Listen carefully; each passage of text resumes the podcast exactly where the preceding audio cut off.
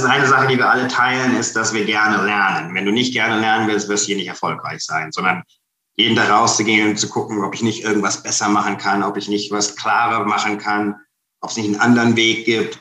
Ich glaube, das ist so unser Drive für uns alle, die halbwegs Erfolg haben. Welcome everybody zum Pro Horse Talk mit mir, Linda Leckebusch-Stark. Guten Tag, ich freue mich sehr, äh, Sebastian begrüßen zu dürfen. Hi Sebastian. Hallo. Das ist äh, was ganz Besonderes, weil du tatsächlich übersee in Texas ansässig bist und meine erste Zoom-Aufnahme und deswegen die Anreise auch etwas weit, um dich zu besuchen. Genau. Genau. Wo bist du genau in Texas?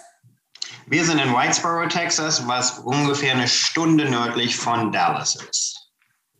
Und das ist ja ziemlich nah an Oklahoma und das ist ja so ein bisschen das Zentrum der Turnierszene, kann man das so sagen? Genau. Genau, das ist bei uns Whitesboro, dann die nächste Stadt südlich ist Collinsville, Tioga, Pilot Point, das sind alles Pferdestädte, wo hier viel los ist, was das Pferdegeschäft angeht. Und dann weiter nördlich Marietta und Ardmore, wo auch nochmal viel Pferde sind, das wäre dann Oklahoma. Ja, sehr schön. Ja, ich habe dich ja letztens angerufen und habe dich erstmal gefragt, ob du noch Deutsch sprechen kannst, weil du sprichst nicht mehr viel Deutsch im normalen Leben, oder? Ein bisschen noch, nicht mehr so arg viel, aber noch genug, damit ich es beherrsche. Ja, sehr schön. Dann üben wir heute doch mal ein bisschen. ja, ähm, ihr habt, ähm, wir fangen einfach mal an. Wir kennen uns ja schon was länger. Vielleicht willst du einmal kurz erzählen, wo wir uns haben kennengelernt?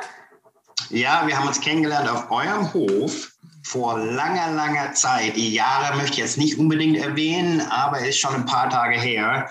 Ähm, ich bin damals gekommen, so in den Sommerferien zu euch zum Reiten, zum Besserwerden lernen, habe für eigene Pferde mitgebracht, von euch Verkaufspferde mitgeritten und habe da so gut wie jeden Sommer in meinen, in meinen Teenage-Jahren verbracht ähm, und habe unheimlich viel gelernt. Und so haben wir uns kennengelernt. Du warst ja noch eine ganze Ecke jünger als ich, aber ähm, das war so auch mein Start, was das Reiten angeht oder beruflich, sage ich mal, was das berufliche Reiten angeht. Genau, ich kenne dich noch in Anführungszeichen über Ferien und als Praktikanten in Anführungszeichen. Genau. Und vor allem kenne ich noch äh, die Miss Gray Bekeko, die ist mir im, im Sinn geblieben. Da kommen wir gleich noch ja. zu. Wie alt bist du denn jetzt, wenn man fragen darf? Bei Männern darf man Jetzt bin ich 40. Okay, ja, siehst du, ich bin 37, warst du eine Ecke älter. Ja, sehr schön. Dann vielleicht willst du kurz mal erzählen, wo du in Deutschland herkommst und wie du mit dem Reiten angefangen hast. Ich komme ursprünglich aus Kassel. Ähm, als ich klein war, hatten meine Eltern immer Interesse an Pferden und haben so ein bisschen rumgemacht mit Pferden. Ich hatte wirklich keine Lust damit, irgendwas zu machen. Das kam erst später, als ich vielleicht elf, zwölf war, wo ich wirklich anfangen wollte zu reiten, habe dann so normale Englisch-Reitstunden genommen. Und dann haben wir uns so nach und nach vorgetastet, haben verschiedene Rassen geritten, verschiedene Reitweisen, Englisch, Western. Und dann irgendwann bin ich wirklich so am Westernreiten hängen geblieben ähm, habe mir dann damals überlegt, nachdem ich mich so entschlossen hatte, weißt du was, das mache ich doch vielleicht beruflich, habe ich gedacht, weißt du was, jetzt muss ich nochmal gucken, wie das aussieht mit der Training, weil ich einfach keine Erfahrung hatte. Wir haben Allround-Pferde geritten und hatte auch so wirklich keine Möglichkeit, wirklich Training auszuprobieren oder mir helfen zu lassen. Deswegen waren die Allround-Pferde immer die beste Geschichte damals. Und dann habe ich mir überlegt, weißt du was, jetzt möchte ich mal Trainingpferde reiten. Und dann haben damals deine Eltern vermittelt, dass ich zu Carstens gehen kann für sechs Monate. Da war ich, glaube ich, 18 oder so. Ähm, und das war das erste Mal, dass ich auf dem Trainingpferd gesessen habe. Und von da aus ging das dann immer weiter. Genau, Jeff und Larry Carsten in Wisconsin, da war ich auch ein halbes Jahr in meiner Schulzeit. Äh, da war auch der, der, der Emanuel Ernst, also haben meine Eltern einige Leute rübergeschickt. Das war so unsere Kontaktadresse, um sich in Amerika ja. mal reinzuschnuppern. Ja. Genau. Und ich habe denen viel zu verdanken. Also, dass die mich genommen haben damals, A, weil ich relativ grün war. Und dann, die haben viel mit mir gemacht, mir ganz viel beigebracht innerhalb der ersten sechs oder acht Monate. Ja, sehr schön. Ja, vielleicht willst du noch mal kurz zu deiner Jugend zurück. Also du bist selber für Allround geritten, deswegen habe ich ja gerade schon gesagt, die Miss Grey Bekecke war so eine schicke Schimmelstute. Die hast du früher ja. schon geschaut im Western-Bereich, ne? Ja. Wir haben damals als, oder damals als Jugendliche habe ich viel vorgestellt. Wir sind auch von Turnier zu Turnier gefahren. Ähm, zum Teil so, also eigentlich alle selbst trainierte Pferde. Bisschen ein anderer Typ Pferde, also was heute vorgestellt wird, das waren damals einfach nur, ich sage mal, registrierte Quarter Horses. Das war's so. Das waren keine Pleasure-Pferde, das waren keine All-Around-Pferde. Das waren einfach registrierte Quarter Horses, die wir vorgestellt haben, so wie die waren. Ähm, das war aber damals bei fast allen so. Ich kann mich noch daran erinnern, so auf der, das war vielleicht in Augsburg oder so, wo die Miriam Girardini damals, die kam dann mit so einer Ladung Pferden angefahren und das waren so Handseat-Pferde und richtige Pleasure-Pferde. Das war zum ersten Mal so richtig gesehen habe, guck mal, die sind dafür gezogen, dass die so mal Geschichten machen können. Ähm, das war so mein erster Kontakt mit einem spezialisierten Pferd, das zu sehen. Wir hatten damals einfach nur Quarter Horses, die wir versucht haben vorzustellen in den Disziplinen, wo die reingepasst haben. Genau. Und ich erinnere mich noch an eine schöne Pleasure bei uns auf dem Turnier auf dem Reitplatz, wo, glaube ich, du drin warst und auch der Ruben von Dorp mit diesem Buckskin, diesem hübschen. Genau, genau. Also, das da war so der Anfang dieser NSBA-Geschichte in Europa. Ähm, war so eine von den ersten Klassen da. Genau, also damals, aber ich, also findest du das auch, dass das eigentlich positive ist, weil wir so haben wirklich reiten gelernt, weil wir eben keine Spezialisten hatten? Ja, auf jeden Fall. Das ist für uns so, aber das ist auch hier genauso so. Die ältere Generation, die hat auch hier alles Mögliche geritten. Da musst du Roping-Pferde reiten, da musst du Reining-Pferde, Cutting-Pferde, was immer du irgendwie hattest. Da gab es keinen, der sich spezialisiert hat. Die Spezialisierung ist jetzt erst später gekommen, dass wir heute junge Leute haben, die nur Reining-Pferde geritten haben, die nur Pleasure-Pferde geritten haben, die nur ein Event gemacht haben. Das war einfach in unserer Jugend ein bisschen anders. Da haben wir geritten, was da lang kam und was nun Warmblüter war oder ein wir haben alles geritten. Ja, genau. Und dann bist du nach der Schule nach USA, erstmal so testweise zur Familie Carsten. Und wie, wie ging es dann weiter für dich? Ähm, ich bin dann zurückgekommen, musste mal damals meiner Mutter versprechen, dass ich mein Abi fertig mache, was ich dann gemacht habe. Habe dann, während ich das Abi gemacht habe, viel Unterricht gegeben, hatte Trainingspferde, auch dann damals alles Mögliche von Tinker über Araber, alles, was jemand geritten haben wollte, habe ich geritten ähm, und habe das so nebenher mit der Schule gemacht und hatte dann eigentlich vor, mich selbstständig zu machen nach der Schule und in Deutschland weiter Pferde zu trainieren. Und dachte mir dann so nach der Schule, oh, jetzt mache ich nochmal sechs Wochen in den USA schnell so, weil ich jetzt die Möglichkeit habe. Bin dann damals zu Netpoint gegangen, ähm, nur so über den Sommer und dann haben die mich überredet, komm doch im Herbst nochmal wieder oder im Winter nochmal wieder und fangen die Zweijährigen an. Dann gesagt, ah, so mache ich nochmal drei Monate schnell und dann aus drei Monaten wurden dann sechs Monate und dann nochmal drei Monate und dann auf einmal war ich da ein Jahr und hatte wirklich keinen Grund mehr zurückzugehen und bin dann hier praktisch, sag mal, hängen geblieben. Ähm, aber wirklich nur, weil ich keinen Grund, weil ich aber zu lange hier war und dann wirklich noch einen Grund hatte, zurückzugehen, außer meiner Familie. Mhm. Netpoint war ja damals die Irmgard de Goyle und der Ruben von Dorp, ne? zwei Holländer, genau. die sich quasi in Amerika selbstständig gemacht haben. Und dann hast du wahrscheinlich mit dem Ruben angefangen und dann mit dem Fred Thompson, dem Schweden, da weitergemacht, oder? Genau, genau. Der Ruben hatte dann aufgehört, so nach, weiß ich, war da vielleicht sechs, acht Monate oder sowas. Da hat er aufgehört und dann haben wir dann ganz normal weitergemacht. Und da war das Hauptgeschäft, die Zweijährigen zu halten und zu verkaufen. Das war so das, das, was wir gemacht haben. Pro Jahr irgendwie 25, 30 Stück angefangen und die dann so in verschiedenen Stadien verkauft. Das war so das Hauptgeschäft, was, das, was den Trainingsbetrieb angeht dort. Ähm, da war immer noch mit Zucht und Decken und Quarantäne. Die hatten verschiedene Zweige, gab es noch einen Reha-Zweig. Aber wo ich war in dem Training, ging es hauptsächlich um die Zweijährigen, die anzureiten zu verkaufen. Fürs, fürs Marketing quasi. Genau. Und da haben wir uns, glaube ich, auch nochmal gesehen. Da war ich während der Lehre dann auch mal vier Wochen drüben und das muss so 2004, 2005 gewesen sein, oder? Roundabout. Genau, und da haben wir zwei Autos noch runtergefahren nach Houston. Kannst du dich noch daran erinnern? mein Vater hat Autos gekauft und rübergeschifft. Genau. Die haben wir nachts nach Houston gefahren und sind dann, ich glaube, sind wir beide am nächsten Tag geflogen? Oder? Ja, ich, also ich bin auf jeden Fall mit den Pferden mitgeflogen, genau. Und ich weiß, dass mein Vater irgendwie eine Cutting-Stute, eine nette gekauft hatte, die aber perfekt unterkreuzen kann und wo du mir sehr geholfen hast, diesem Pferd Kreuzen beizubringen. Also überkreuzen im Turn. ja, das sind so die äh, schönen Erinnerungen. Ne? Mhm. Und äh, wie ging es dann weiter für dich nach Netpoint? Nach Netpoint, da war ich, glaube ich, drei Jahre, vielleicht ein bisschen mehr. Und war dann gut, so was die jungen Pferde angeht, hatte einen guten Plan, so in welche Richtung das gehen muss mit den Jungen, aber hatte so das Gefühl, okay, an den Älteren, da fehlt mir wirklich was. Und wir hatten einfach nicht die Älteren. Das war einfach nicht der Betrieb, das dort zu lernen. Und bin dann zu ähm, Casey hinten gegangen. Wir haben da damals unglaublich viele Non-Pros gehabt und ganz viele ältere Wallacher und 14-Jährige, 13-Jährige, die immer noch sich vorstellen haben lassen.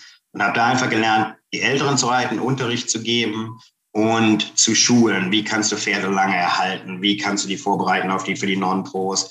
Hab dort gelernt, aufs Turnier zu gehen, weil er dann zum Beispiel auch mehr von sechs Pferdeanhängern gegeben hat und eine Kreditkarte. Und dann habe ich sechs Stück mit mitgenommen aufs Turnier und der ist in die andere Richtung gefahren mit einem anderen Anhänger.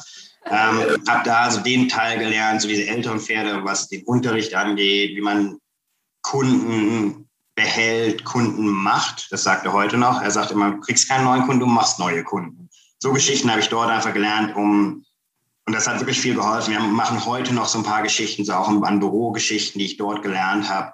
Ähm, das war eine wichtige Zeit für mich. Da war ich auch noch mal, glaube ich, dreieinhalb Jahre oder auch ein bisschen über drei Jahre.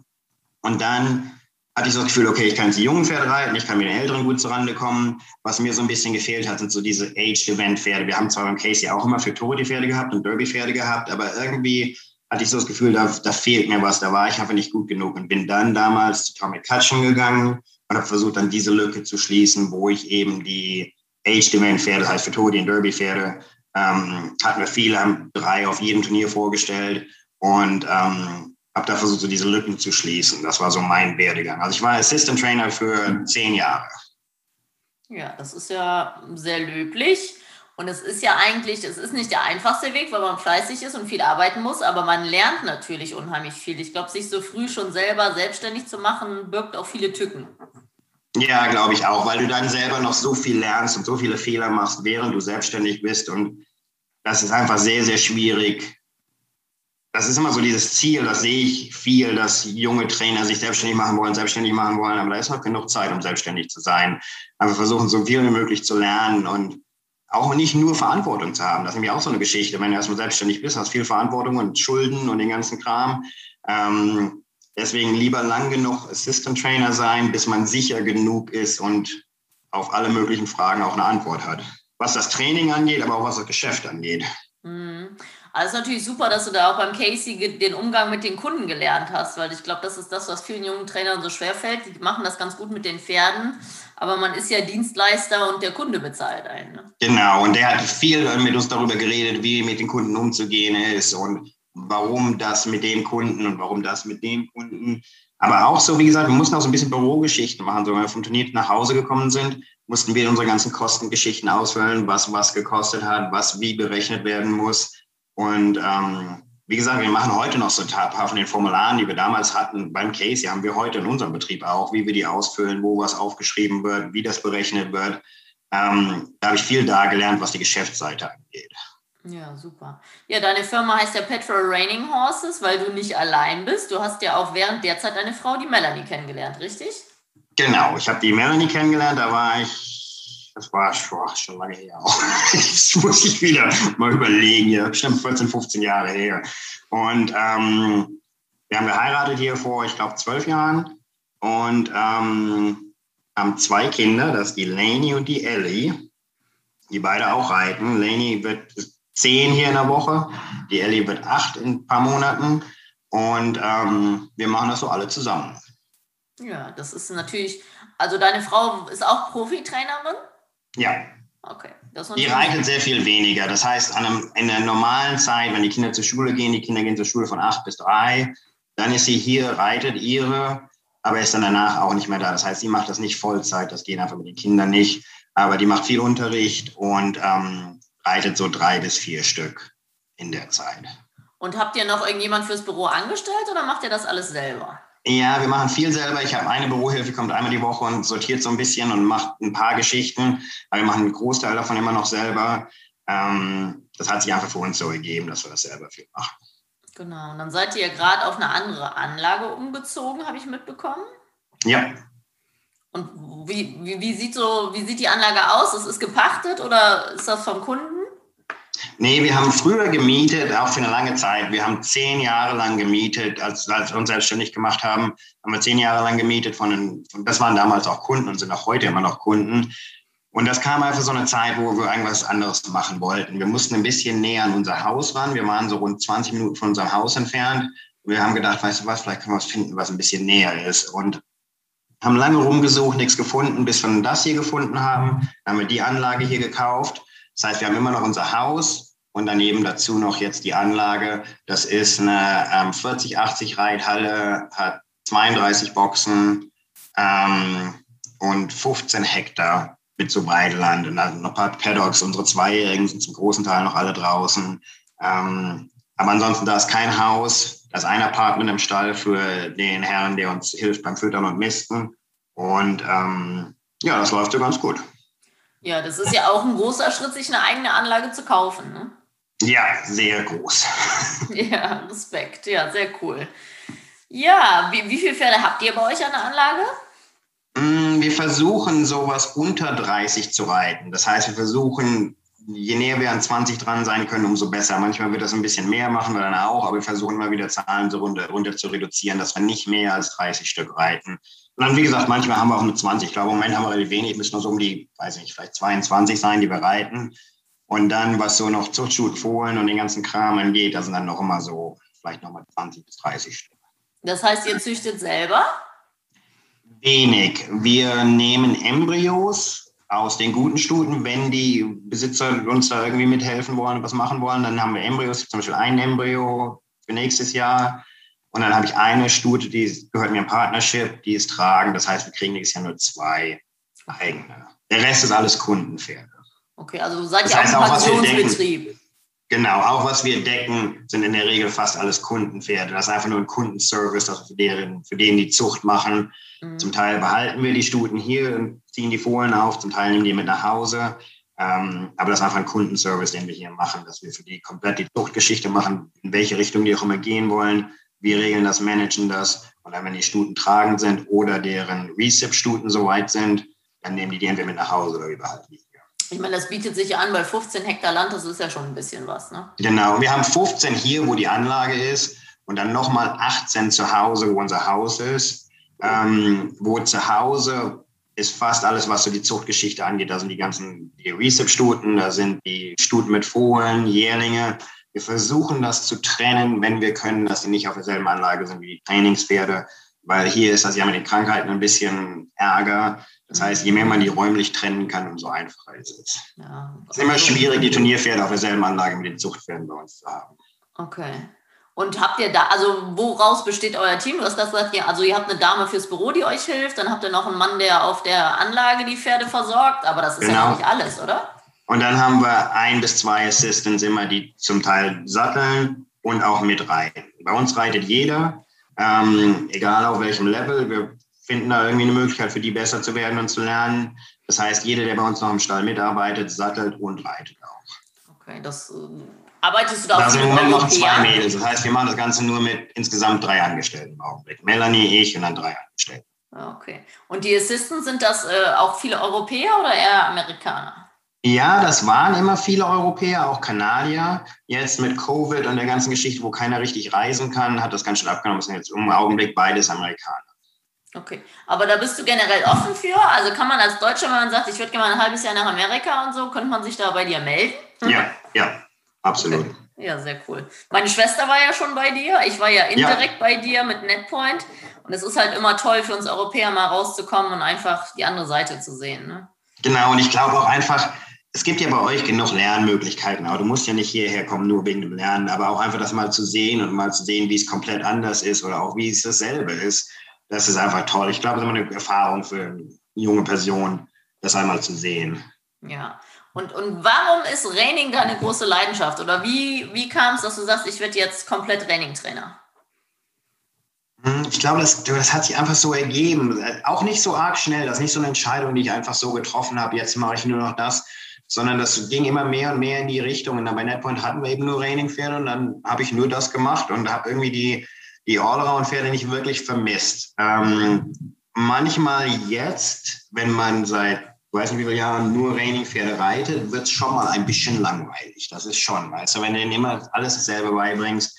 Ähm, das heißt, wir haben so ein bisschen mit Range Riding auch gemacht, nicht viel, aber ein bisschen. Und ähm, aber wie gesagt, so ab und zu jetzt gucke ich schon mal in eine andere Richtung auch. Das Problem ist nur, jetzt habe ich keine Zeit, irgendwas anderes zu machen, weil einfach das, das ist so eng mit den Kindern und Chef und ich habe einfach keine Zeit, noch was anderes zu reiten. Ich würde schon gerne auch was anderes reiten, einfach für meinen eigenen Spaß auch. Aber wie gesagt, zeitlich ist es im Moment einfach fast unmöglich.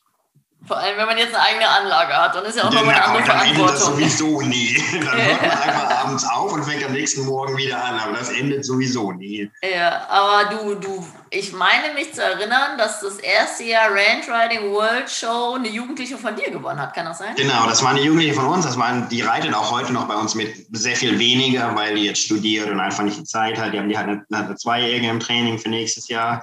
Ähm, und damals, als das so anfing, habe ich das so mitgekriegt und mir überlegt, was, lass uns das mal angucken. Und die war gut, die war sehr gute Reiterin und hatte auch ein sehr, sehr gutes Pferd. Und ähm, für die Ranch Riding oder der sich, der war ein Rainer, aber er war der, der richtige Typ.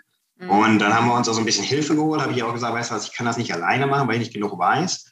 Da sind wir damals zu dem Mosan McKibben, ich glaube, einmal gefahren, vielleicht auch zweimal und haben uns so ein bisschen so helfen lassen, wie das genau läuft, wonach suchen wir, wie soll das aussehen. Und ähm, das hat dann super geklappt. Die hat die Youth World Show gewonnen und die hat dann, nicht das Folgejahr, aber das Jahr danach, haben wir das wieder gewonnen mit einem anderen Wallach.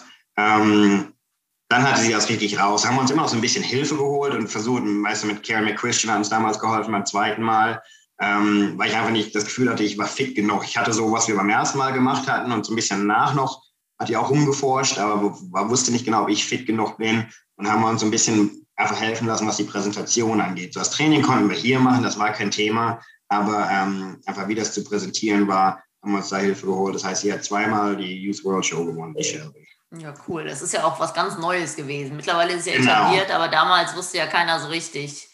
Genau. Was, da hat sich auch viel geändert seitdem. Da ist viel äh, bessere Struktur, auch was das Richten angeht, reingekommen. Das ist einfach viel besser sortiert heutzutage, als es damals war.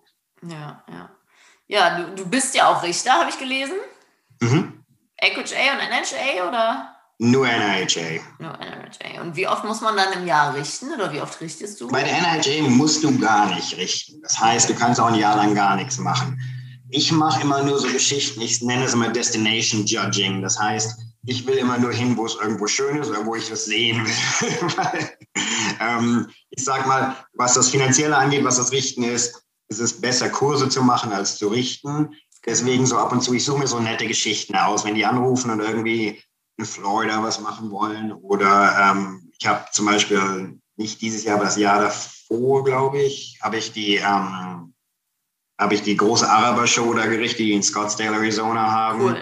ja. Und so, weißt du, so Spaßsachen, weißt du, wo ich einfach gerne mal sehen würde gerne mal da sein würde. Und ähm, das heißt, ich suche mir so Sachen raus. Ich richte nicht so arg viel. Ich glaube, ich habe für dieses Jahr gar nichts. Ähm, das Ding, was das Richten angeht, ich lerne jedes Mal was. Wenn du den ganzen Tag da sitzt und dir das anschaust, dann merkst du so, wie zum Beispiel jemand verkauft dir was sehr gut, weißt du, wo die einfach einen Rand und gut zeigen, weißt du, wo ich immer wieder nach Hause komme und auch was gelernt habe davon.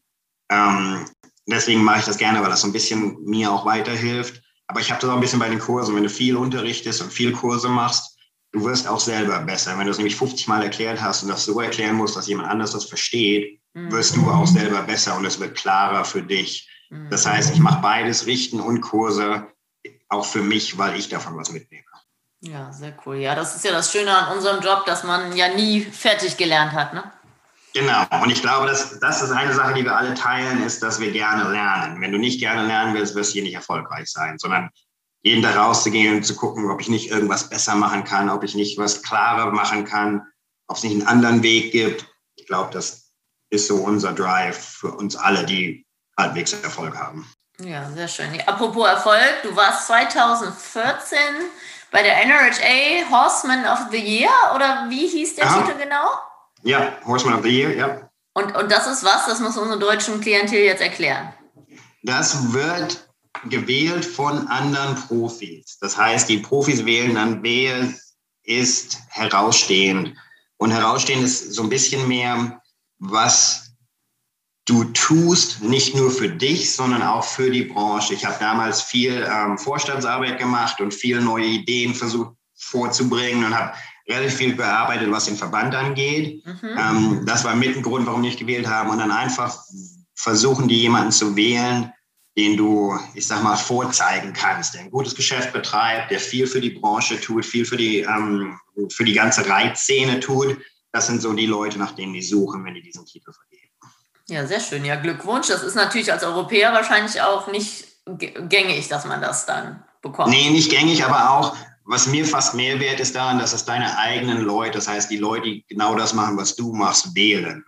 Also die ähm, Anerkennung hat, der anderen Profis. Genau, das hat einfach, weil die genau wissen, wie es wirklich aussieht, wie die Realität ist und sich nicht so leicht blenden lassen, mhm. wie manchmal andere Kunden. Ja, ja die, die in der Szene sind, schauen doch nochmal anders drauf, ne? Genau, genau. Ja, ja, sehr schön. Wie, wie, wie, noch eine andere Sache zu euren Pferden. Also die Haltungsform ist ja mal ein Riesenthema, egal ob in Amerika oder in Deutschland. Ich war auch ein paar Mal in den USA. Wie leben so eure Sportpferde? Kannst du das kurz erklären? Also was habt ihr? Ihr habt wahrscheinlich Boxen und Paddocks? Genau, die haben Boxen und die kommen dann raus eben auf den Paddock zum Rumrennen und Spielen ungefähr zweimal die Woche. Jedes Pferd kommt jeden Tag raus. Ja. Das heißt, die werden geritten oder gehen ebenfalls in die Turnouts raus. Okay, und habt ihr einen Walker, also eine Führanlage? Äh, noch nicht. Wir werden, wir haben wir hier noch nicht geschafft, aber ähm, wir arbeiten gerade dran, versuchen einen Walker noch aufzubauen ähm, dass die, weil das Problem ist immer so ein bisschen, wenn es regnet. Wir haben einen so einen kleinen Auslauf, der ist überdacht, wo die reinkommen dann, mhm. aber davon hast du auch nur einen. Das heißt, wenn du irgendwie zehn Stück rauskriegen musst, wird das ein bisschen schwierig. Deswegen mhm. der Walker wird uns helfen, gerade wenn es regnet, dass ich auf jeden Fall raus. Und dann ist es wahrscheinlich auch recht heiß bei euch zum Teil, oder? Ja, heiß ist es. Wir hatten es diesen Sommer noch nicht so richtig schlimm. Ähm, so vielleicht 33, 34 Grad. Wir hatten viel Regen für uns, was wo man sich normalerweise in Texas nicht drüber beschwert, aber es war ein bisschen arg dieses Jahr, weil wir echt jeden zweiten Tag hat es geregnet. Ähm, bisher, jetzt wird es langsam, jetzt hört es auf. Und ähm, die Hitze ist auf jeden Fall ein Thema hier. Die Hitze ist, sage ich mal, sehr viel schwieriger als die Kälte, weil Pferde können Kälte wesentlich besser ab als Hitze. Oder ich sage mal, alle Lebewesen, egal ob das nur Rinder, Pferde, Hunde sind, denen geht es in der Regel immer besser, wenn es kalt ist, als wenn es zu heiß wird. Das heißt, mit der Hitze muss man schon vorsichtig sein hier im Sinne von, wie du die reitest, musst deinen Tag planen, welche Pferde wann wie geritten werden. Ähm, zum Beispiel hier kannst du nachmittags nicht reiten. Wir reiten zum Beispiel für die Zweijährigen hier nachmittags, weil die ein leichteres Programm haben. Wenn der zu heiß ist nach 15 Minuten, dann sagt er, okay, dann höre ich mit dem auf. Mit dem Dreijährigen kann ich mir das nicht unbedingt erlauben. Das heißt, ich reite den morgens, wenn es kühl genug ist, ähm, damit ich genau weiß, ich kann mein Programm mit dem machen. Ähm, und wie gesagt, man muss schon ein bisschen aufpassen. Auch so nachmittags kommen keine Pferde raus. Wir versuchen die alle morgens rauszutun und versuchen das eben so zu gestalten, dass sie mit der Hitze keine Probleme kriegen. Ja, sehr schön. Ja, das hört sich ja schon sehr gut an für den ersten Teil. Jetzt kommen noch zwei, drei Fragen. Ähm, und erstmal würdest du rückblickend an deinem Werdegang irgendwas ändern? Ich glaube nicht wirklich. Ähm, Nee, ich glaube nicht wirklich. Ich würde vielleicht ein paar Kleinigkeiten anders machen, aber im Großen und Ganzen würde ich es ähnlich machen. Ja, ich meine, das hört sich ja wirklich super an, dass du Trainer mit verschiedenen Schwerpunkten wie Klientel, Pferdealter etc., dass du das alles durchlaufen hast, ne? In einzelnen ja, genau, das hatte ich damals, ich habe mir das damals schon auch überlegt, aber so ein paar Sachen haben sich auch ergeben. Ich meine, ich hatte auch mal Glück zwischendurch, dass dass ich irgendwo genommen worden bin oder angestellt worden bin, dass das alles so funktioniert hat, wie ich mir das vorgestellt habe. Wie gesagt, ein bisschen Glück gehört auch mit dazu. Und ähm, aber im Großen und Ganzen, wie gesagt, ich würde nicht viel ändern. Okay, aber es ist ja auch viel Fleiß. Ich glaube, die Amerikaner wissen die Deutschen zum Teil sehr zu schätzen. Also die motivierten, fleißigen mag ja jeder Trainer, ne? Weil du wirst ja nicht jahrelang irgendwo angestellt, wenn du keinen guten Job machst. Ne? Genau, das ist eben, und das ist halt immer ein größeres Problem, was wir hier haben. Und ich glaube, das wird in Europa genauso sein, dass es immer schwieriger wird, Leute zu finden, die das machen wollen und die Motivation mitbringen und die richtige Motivation mitbringen. Ähm, das wird immer schwieriger hier. Ich kann mich auch noch, ich weiß noch, als ich Assistant Trainer war, da hast du dann da irgendwo angerufen und dann hat er sich das erstmal überlegt, ja, ich weiß nicht, ich habe hier noch zwei andere Jungs, mal gucken, wenn ich was frei habe. Heute ist das ganz anders. Heute kannst du bei jedem Million-Dollar-Reiter anrufen, sagst, ich will morgen anfangen, sagen die, ja komm, egal was du kannst oder nicht, weil die alle, weil wir einfach nicht genug Leute haben, nicht genug junge Leute, die das weitermachen wollen und arbeiten wollen. Und ähm, das hat sich schon sehr geändert. Wie gesagt, als ich versucht habe, Jobs zu kriegen, dann musstest du ja mal anrufen, dann hat das eine Woche gedauert, bis du einen Rückruf gekriegt hast und dann ah, mal sehen und so. Und, aber heutzutage, wie gesagt, egal wo du anrufst, da bist du morgen angestellt. Ja, dann ähm habe ich äh, noch zwei wichtige Fragen. Ich überlege gerade, ob ich die jetzt schon stelle oder später. Vielleicht kannst du einmal kurz, ich, äh, ich habe mir zwei Fragen für dich extra überlegt. Was wäre ein Grund für dich, zurück nach Deutschland zu kommen? Also was findest du so gut an Deutschland im Verhältnis zu USA, dass du sagst, das wäre ein Grund, zurückzukommen? Egal welche Richtung. Ähm, ich sage mal, das Wetter im Sommer, und das sagen bestimmt nicht viel Deutsch, das ist schon sehr verlockend. Weißt du, wenn du hier aus 38 Grad kommst und gehst nach Deutschland und da ist 26 Grad, das ist schon irre, weißt du. Und so ein paar Sachen, auch so das draußen sitzen in Deutschland, ein paar Sachen, was das Leben angeht, sind schön in Deutschland. Ich würde aber nicht wieder zurückkommen, um Pferde zu reiten. Das heißt, wenn ich irgendwann mal in Rente gehe, kann ich mir schon vorstellen, dass ich einen Teil meiner Zeit wieder in Deutschland verbringe, auf jeden Fall. Aber nicht um zu arbeiten. Okay. Genau. Und, was ist dann für dich der Vorteil in den USA, jetzt abgesehen von deiner Frau und der Familie natürlich? Ähm, in den USA, das ist schon, das ist nicht einfach, ist schon ein hartes Geschäft mit viel Konkurrenz und du musst schon die ganze Zeit am Ball bleiben. Ähm, aber insgesamt gibt es mehr Möglichkeiten, gerade in unserer Gegend. Du kannst hier fast beim Mittagessen ein Pferd verkaufen. Weißt du, da triffst du einen, den hast du irgendwann mal getroffen vor vier Monaten und er sagt, hey, was hast du denn zu verkaufen? Dann sagst du ihm was, dann kannst du auch immer fast da, dann kommt er sofort nach dem Mittagessen vorbei und guckt sich das Pferd an. Hier gibt es viele Möglichkeiten und insgesamt die Stimmung in dieser Umgebung hier, nicht nur was die Pferde angeht, sondern was das Gesamtgeschäft angeht, ist, da wird immer viel bewegt und viel gemacht. Das heißt, kannst hier, wenn du irgendwie an der Tankstelle sitzen immer so alte Männer, die trinken morgens Kaffee. Wenn du da irgendwas brauchst im Ort, wenn du irgendwie einen Bagger brauchst oder du willst einen Traktor kaufen, gehst du einmal morgens hin und fragst einfach, hat einer einen Traktor zu verkaufen, will einer ein bisschen Baggerarbeit machen. Da findest du auch sofort jemanden. Das halt hier wird halt alle Nase lang bewegt, gehandelt. Das macht einfach Spaß, weil es einfach so eine positive Umgebung ist, wo, wo immer irgendwas geht und immer irgendwas gemacht wird und es immer eine Möglichkeit gibt. Ja, sehr schön. Dann äh, kommen wir zu den Abschlussfragen von der ersten Runde. Und zwar ist das, äh, was wollte der kleine Sebastian als Kind immer werden? Erstmal gar nicht Pferdetrainer. Das war so weit von mir entfernt. So, wie gesagt, ich habe nicht wieder angefangen zu reiten, bis ich 10, 11, 12 war. Oh, ich bin am überlegen. Ich glaube, ich hatte so die normalen Geschichten, so Feuerwehrmann, vielleicht Astronaut, kann ich mich auch nicht mehr so genau dran erinnern. Ähm, so was klingt ein bisschen komisch, also Finanz hat mich auch immer interessiert. Also so ähm, Kostenrechnungen selbst, da kann ich mich daran erinnern, als ich ganz jung war, habe ich immer dran gedacht, irgendwie so Kostenrechnungen zu machen. So eine Finanzgeschichte ähm, war schon ziemlich früh in meinem Kopf drin. Ah, ja, ist ja eine gute Grundlage für dein heutiges Leben, um die Finanzen ja. im Blick zu halten. Ja, auf jeden Fall. Und, und was würde der große Sebastian dem kleinen Sebastian sagen, was er geworden ist? Hm, in welchem Sinne, wie meinst du das? Ja, wie, wie, würdest du deinen Job beschreiben oder dein Leben, was oh, du heute führst? Ja, ähm, viel, viel Arbeit, ganz gut Stress auch. Das hat aber mehr mit der Selbstständigkeit zu tun als mit den Pferden. Ähm, aber auch eine große Belohnung, wenn man denn gerne arbeiten möchte. Ja, ja. Wie gesagt, wenn du es leicht haben willst, nicht der richtige Job oder nicht das richtige Leben, sage ich mal. Aber wenn du gerne arbeitest, dann ist es auf jeden Fall das richtige Leben.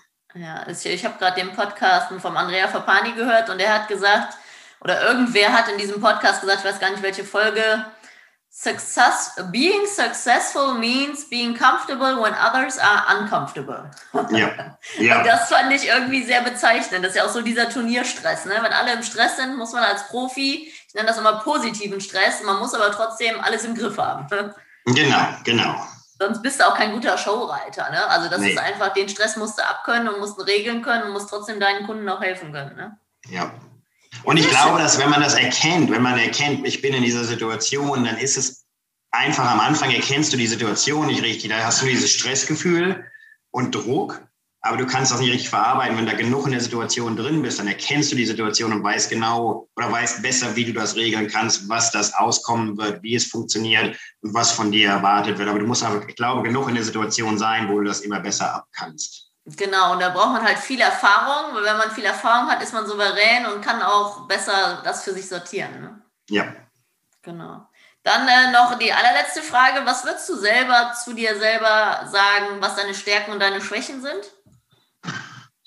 Eine meiner Schwächen ist Kommunikation. Ich arbeite da viel dran und muss mich immer wieder zwingen, mit Leuten zu reden. Und, aber es passiert auch immer wieder, dass ich mir denke, oh Mann, ich hätte letzte Woche anrufen sollen und das mich darum kümmern sollen, was immer das ist, in welcher Situation. Das heißt, Kommunikation ist was, wo ich immer dran arbeiten muss. Ich habe so in der Situation kein Problem damit. Das heißt, mit einem Kunden zu kommunizieren, der auf einem Pferd ist, das ist nicht schwierig. Aber es ist immer wieder dieses Aufraffen, den Anruf zu machen und das zu regeln und mit denen darüber zu reden und so. Da muss ich mich immer ganz schön zwingen. Ähm, eine andere Schwäche ist, die ich manchmal, die ich stark merke, ist, dass ich manchmal nicht mutig genug bin, teure Pferde zu kaufen. Dass ich immer versuche, das immer so zu regeln, dass wenn irgendwas passiert, dass ich dann wieder heil rauskomme und das Pferd wieder für dasselbe Geld oder mehr verkauft kriege. Und das ist einfach schwierig in dem heutigen Klima. Wir reiten so gute Pferde, die kosten alle ein Heidengeld. Und da muss man einfach ein bisschen souveräner sein, als was ich bin, was das teure Pferdekaufen angeht. Das ist aber nicht einfach. Und ich arbeite da auch dran. Ähm, aber wie gesagt, das sind so meine größten Schwächen, die beiden. Ähm, an Stärken. Dass ich gut rechnen kann, dass ich immer weiß, was was kostet und wann es sich nicht lohnt, das zu machen. Das ist auf jeden Fall eine Stärke. Ähm, und dann so zu koordinieren und manchmal, manchmal an so manchen Tagen, wenn hier viel los ist, du wirst dann zum Teil 80 Mal gefragt über verschiedene Sachen, so Angestellte, Kunden, dann noch ein Anruf, dann noch das, das zu sortieren und durch so einen Tag heil durchzukommen. Wie gesagt, manchmal ist es ganz ruhig, da reiten wir alle ganz normal durch die Gegend, alles ganz lässig, aber wie gesagt, gibt es schon Tage, gerade so vorm Turnier, weil du ja einmal auf das Turnier vorbereitet, das heißt die Pferde aufs Turnier vorbereitet, hast du mehr Kunden hier und dann gleichzeitig sind wir oft dann weg für zwei Wochen. Das heißt, ich muss ja hier auch alles regeln das alles sortiert. Das heißt, so die letzten drei, vier Tage vor dem Turnier sind relativ stressig. Und ähm, das einfach zu sortieren und das alles noch auf die Reihe zu kriegen, das wäre auch, glaube ich, eine Stärke. Also Logistik ums Ganze drumherum. Genau. Ja, obwohl, wenn du sagst, dass dir da der Mut fehlt, teure Pferde zu kaufen, ist ja auch wieder bedingt durch deine Stärke, dass du gut mit Zahlen bist. Deswegen ja. bist du vernünftig, weil man sieht es natürlich gerade viel in der Szene in Amerika. Da gibt es Leute, die sind unheimlich wohlhabend, die können einfach mal eben für 100.000 Dollar ein Pferd kaufen. Das war nicht das Richtige.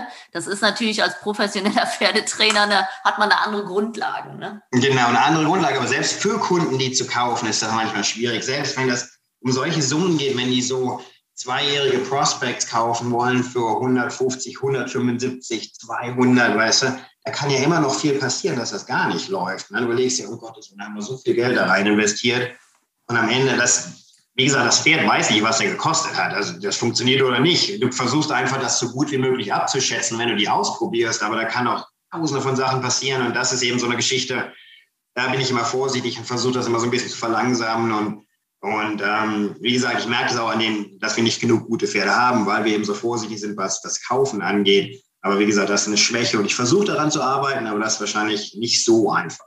An der Kommunikation zu arbeiten ist wesentlich einfacher als daran zu arbeiten, sage ich mal so. Ja, obwohl mein Vater als Pferdehändler sagt ja immer, es kann morgen tot in der Box liegen. Also wenn es heute genau. jemand für Geld kaufen will, verkaufst. Ne? Also deswegen genau. würde ich das gar nicht als Schwäche sehen, da bist du einfach sehr vernünftig, nennt man so. okay, gut, das klingt besser. ja. Okay, Sebastian, dann vielen Dank für den ersten Teil. Hey, ich hoffe, du fandest diesen Pro Horse Talk genauso interessant wie ich. Wenn du noch mehr Infos brauchst, schau doch einfach mal vorbei auf meinen Seiten bei Instagram, Facebook oder unter leckebusch.com. Thanks for listening. Pro Horse Talk.